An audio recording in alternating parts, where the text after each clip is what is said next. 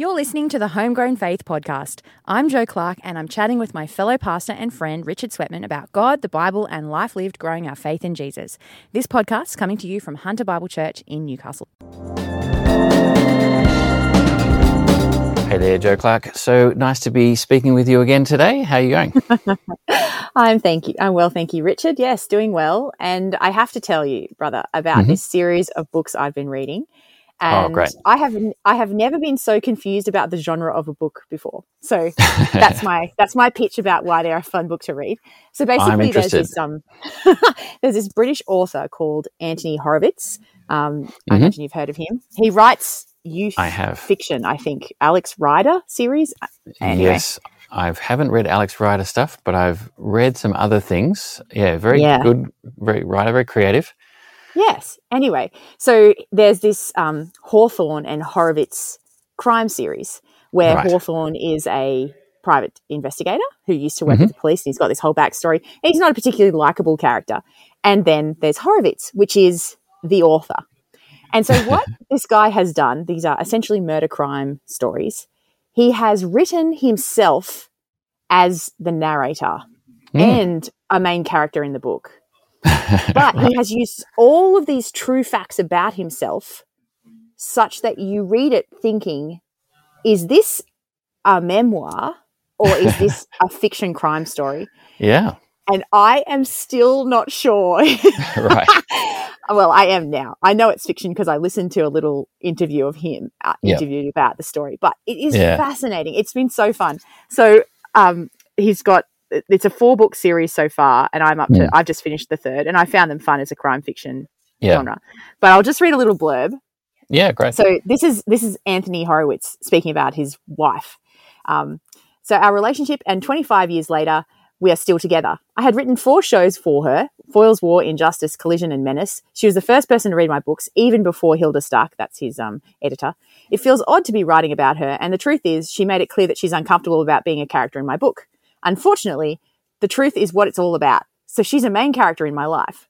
And anyway, I'll just leave it there. but you can imagine, right? He's Yeah. writing fiction with all of that is biographical about his yeah, life. yeah, So I just, it just blew my mind because this, it's a fiction story, but he uses real life people and what of it is real. Like, did he actually meet? Is there someone over in the UK who is a, a detective? There were these crimes that happened. Mm, Anyway, it's a fiction. Anyway, yeah. it's, it's fun. Mixing the genres. That's great. genres. I, and uh, are you the sort of person who can guess the answer in crime novels or can see where things are going? yes, generally I like to do that. Mm. But these books, I guessed one and three, but not two. Two was hard and probably not very clear to me. But anyway, it was fun. It, Yeah. I did some wrong guessing before I got it right, though. So, you know, that's the whole fun of it. No, that's that's great reading fiction. And do, do you find? I mean, this is my experience in fiction. You just get um, escape a little bit from r- Oh, yeah. reality, and you you're, Yeah. you're transported to wherever it is. And That's right. A goal Yeah. for me would be to have a laugh out loud moment as Oh, much yeah. as possible in some Yeah. books. yeah, good. I want to I want to have fun with Yeah. the author. It's not always possible, but I try not to go too heavy into the drama all the time because yeah, you yeah. know we get enough of that in real life. yes, I agree, hundred percent. Oh dear. Anyway, what about you, brother? What have you been up to? Oh well, I thought I'd share. I found a real, a really good podcast. I'm just en- enjoying. Um, not a Christian one, but um, uh, it was recommended by my old MTS trainer, Andrew. Uh, shout out to you, Andrew, if you're listening. Um, but uh, the podcast is called "The Rest Is History," and Ooh. it is a history podcast, and it consists of. Tom Holland, not the Spider-Man Tom Holland, but the author Tom Holland, who, who wrote a book called Dominion. We may have Yes, uh, mentioned which on we this talked about. Yeah. Um, but he's chatting to a friend of his called Dominic Sandbrook, who's another historian, and they just sort of chat about things in history, but um, with a very kind of um, cheerful, comedic kind of and very British approach. So, um, for example, the I'm only just getting into it. It's like it's like finding a treasure trove. You know, that's there's all these episodes. Um, I've listened to a four part series on the Falklands War, which was uh, over the. Falklands Islands off Argentina in 1982. I have vague memories. Uh, I would have been about seven or eight then. Um, but uh, part of this podcast, they chat about ideas and things, and, and, and, at times they'll do an impression of Margaret Thatcher or something like that, and, uh, of her Fun. announcing that. Um, and uh, yeah, the, a, a, fact in the in the in one of the recent ones was that after the Falklands War was won, uh, Margaret Thatcher had a Thanksgiving kind of service at St Paul's Cathedral in London, Oh, and yes. the it was uh, the sermon was by the Archbishop of Canterbury, Robert Runcie, who came under a bit of criticism because he wasn't heaps celebratory about the war, and uh, some people were saying, "Oh, what would he know? Uh, just a wimpy pastor kind of preacher guy." Um, but the uh, podcasters, Tom Holland and Dominic Sandbrook, shared that um, Robert Runcie was actually a World War II war hero. Uh, he was a tank commander uh, with the Whoa. nickname of Killer, uh, who took out three three German gun Yeah. So this sort of wimpy-looking uh, Archbishop of Canterbury was actually a World War II war hero. So Fascinating. that's something I thought about for a long time. Yeah. It, uh, yeah. Oh, So um, just can't judge that ministry book by their cover. no, that's right. You never know when your pastor is a war hero. Um, so oh dear. Not me. Oh, Okay. that sounds fun.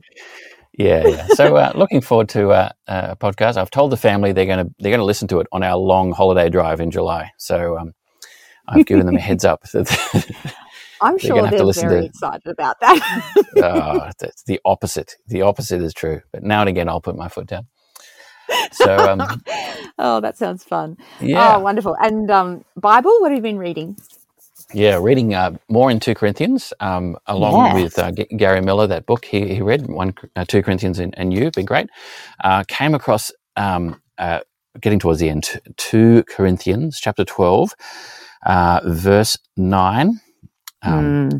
this is uh, you'll know this verse. Um, this is in reference after the uh, God chooses not to take away the thorn in Paul's side. Uh, Paul writes, two Corinthians twelve verse nine.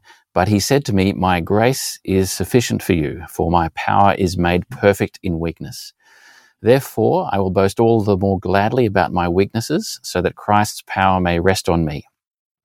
Hmm. Uh, now, I don't need to tell you that this is a huge, uh, massive verse um, for all of Yeah. us Christians, uh, all of us, Yeah. and in, in people in ministry as well. Um, and I think it came at a good time when I was just particularly aware of one of my weaknesses. Um, I have many weaknesses, uh, but Mm. one of them is, um, I suppose you put it in the category of being assertive, conflict, negotiation, that sort of thing. Mm. And uh, I was in a zone where I had to do a little bit of this with, um, not within the church, with uh, um, uh, beyond, um, feeling so weak. And I was like, Hmm. yeah, asking for help, um, asking for prayer, knowing that here's something that needs to be done. I'm feeling so weak. Um, Mm. But, and so this has come as a good time because the Bible is telling me that's not an aberration in ministry. Um, Hmm. that's normal in ministry, or that's Mm. even good in ministry for, for me to be doing um, a kind of necessary ministry out of weakness. Hmm. Uh, and um, yeah, so uh, uh, and uh, Gary Millar it was it was great as well. Uh, I haven't got any particular quotes, but just the yeah the um, sufficiency of of Christ giving what we need, uh, working through weakness, the goodness of that. So um, Hmm. yeah, that was And my uh, reading experience. That's encouraging, Richard. And I, I think as you read it, I like that you didn't jump to the quote, but re- read the start, which is, but he said to me, um, the idea that God guided Paul and that that guidance has been written down for us. Hmm. Isn't God just so kind in Mhm. having, because he could have just given that as a, a special message to Paul that we Yes. don't get, but it, that it's, it's been carried down through the ages and that we can enjoy that comfort as well. Um, yeah, I'm just so thankful God has it, yeah, reminded us again and again through the scriptures. Hmm. yeah, yeah. That's a uh, a a great recording for our Mm. comfort and encouragement. So um, yeah, two Corinthians, very precious. Very, uh, yeah, love it. Mm, that's right. Um, but uh, Joe, how Mm. are you doing? Some Christian reading of some kind at the moment? I am. I have been reading a book for a little while, and I confess it's taking me a while. I, you know, sometimes when you read a book and you come at it with a lot of ideas you've already got, Mm. and so you read it rather than with a interested, humble posture. you read it with a critiquing posture and you kind Yeah. of have to be constantly correcting yourself as you read. Mm. Um, Yeah. I'm there with this book. I'm so there because the book is called If Only Finding Joyful Contentment in the Face of Lack and Longing. And it's written by a lady called Jenny Pollock. Now, it's got this pink cover with yellow writing. So immediately you know a woman writing it about contentment. She's either wrestling with singleness Yep. um, or she's wrestling with some struggle around her marriage or Yeah. childbearing. Generally, they're the three. They're the they're the big three. Yeah. And so it's something I've thought a bit about. And so I came into it thinking, okay, Jenny, what have you got to offer me? So it's this whole repentance thing I've had to do a bunch of times to come at it with humility. Yeah. Um, but I did find something. I, I have not finished the book, and there have been things I've thought, oh, I just don't want to communicate the idea that way if I was communicating it. And so there are things that I'm sort of, I need to finish the book before I give a full assessment. Mhm. But I wanted to read um, just a little section where she describes the cross in a way that I think is just truly beautiful. I mm. read it and read it again. And in the column next to it, I wrote, whoa. So here's the whoa moment in this book. Yeah. The hands that formed humanity submitted themselves to the hands of his creatures. A tree that he grew was cut down and formed into his instrument of execution. Iron that he had threaded into the depths of the earth was dug up and formed into nails, which were pounded through his hands and feet. Thorns that he had invented were woven into a mocking crown and forced onto his head. The nerve endings he had designed cried out in anguish. He, his created ones lifted him high, but only to humiliate the one they should have worshipped. Mm. And yet, in love, he cried out, Father, forgive. yeah. Whoa, right? Yeah. I That's was just so struck by how she captured Jesus' lordship over all creation mm, and his mercy in calling out for the Father, like God the Father, to forgive um, Yeah. sinful humans. Don't you think? yeah. Yeah. Just um, the uh, the uh, the creator um, Mm. submitting to that. Yeah, it reminds me of that song, that old song, um, "Stars that flung stars, hands that stars into that flung stars into space to cruel nails Mm. surrendered." Mm. That's uh, but to go, yeah, uh, to spend some time on that thought with the the wood in the cross and the iron and the nails. Mm. Um, And the nerve endings. I just Yeah, thought, yes, yeah. nerve endings he had designed cried out in anguish. I thought, whoa. down to that yes, detail. This, this thing that we treasure, which is our sensation, our ability to feel things with our body, he created that and then experienced such deep pain as he suffered. Yeah, Wow. It just, it really enlivened for me um, how much Jesus paid the, the, Yeah. the, the cross. Because it can sometimes feel like, oh, Mm. he, he, he died. But no, no. this was a huge, huge gift of, Mm. of just absolute self sacrifice. yeah. Mm. and what um, and what uh, point is the author moving towards in She the, was uh, shaping out a picture of the gospel and God's love because her main thesis around contentment. I'll just find the page. Actually, it's it's quite good. Um, it's essentially um, around. If you're thinking about contentment, you must think about who is your God and how has He acted towards you, not Yeah. what do you want. Um, but she has a sentence she explores at the begin, the very beginning, um, the contentment Paul speaks of, and she has this sentence: Christian contentment is much more hopeful. It is the fruit of the joyous discovery that whatever our circumstances, Jesus is better by far. mm, And I like that sentence, but as I kept reading, for some reason, it didn't grab me. It didn't give me enough. And so this is why I want to keep reading the book because yeah, yeah, I'm three chapters in. I feel like she's really laid out the gospel. She's laid out who Mm. God is and his character, mm, but I'm waiting for a, a bit of a meatier definition of contentment. I think that's what I'm wanting, or a bit more of an exploration of it. And that's what the book's going to give me. So yeah, yeah. there we are. Oh, look forward to hearing more. Yeah, this is my commitment. In two weeks' time, you will hear more. Excellent. yeah, Well, but I've grown a lot from her, her, writing so far, so Yeah. that's good. Mm. yeah, that's great. There's a lot to be said to the experience of uh, of reading, and even just that as you say, the re- repentance and humility and, and nurturing that in yourself as Mm, as someone who has thought a lot about contentment and read Mm. in that area. mm, mm. Yeah. Anyway, we are out of time, but um, I guess you and I were talking just before we started recording that it would be great to.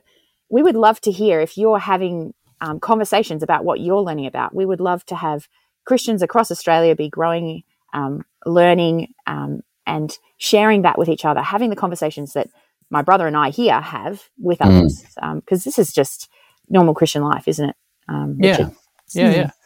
I we would love to uh, hear stories of people say um, share, discussing what they're reading with yeah, other Christians, or Yeah. forming little book clubs, or reading along with someone. Um, yeah, so uh, good. Not for head knowledge, um, but for yeah the knowledge of our Savior, and Mm. for uh, Christian character growth. Yeah, in all Mm. sorts of ways.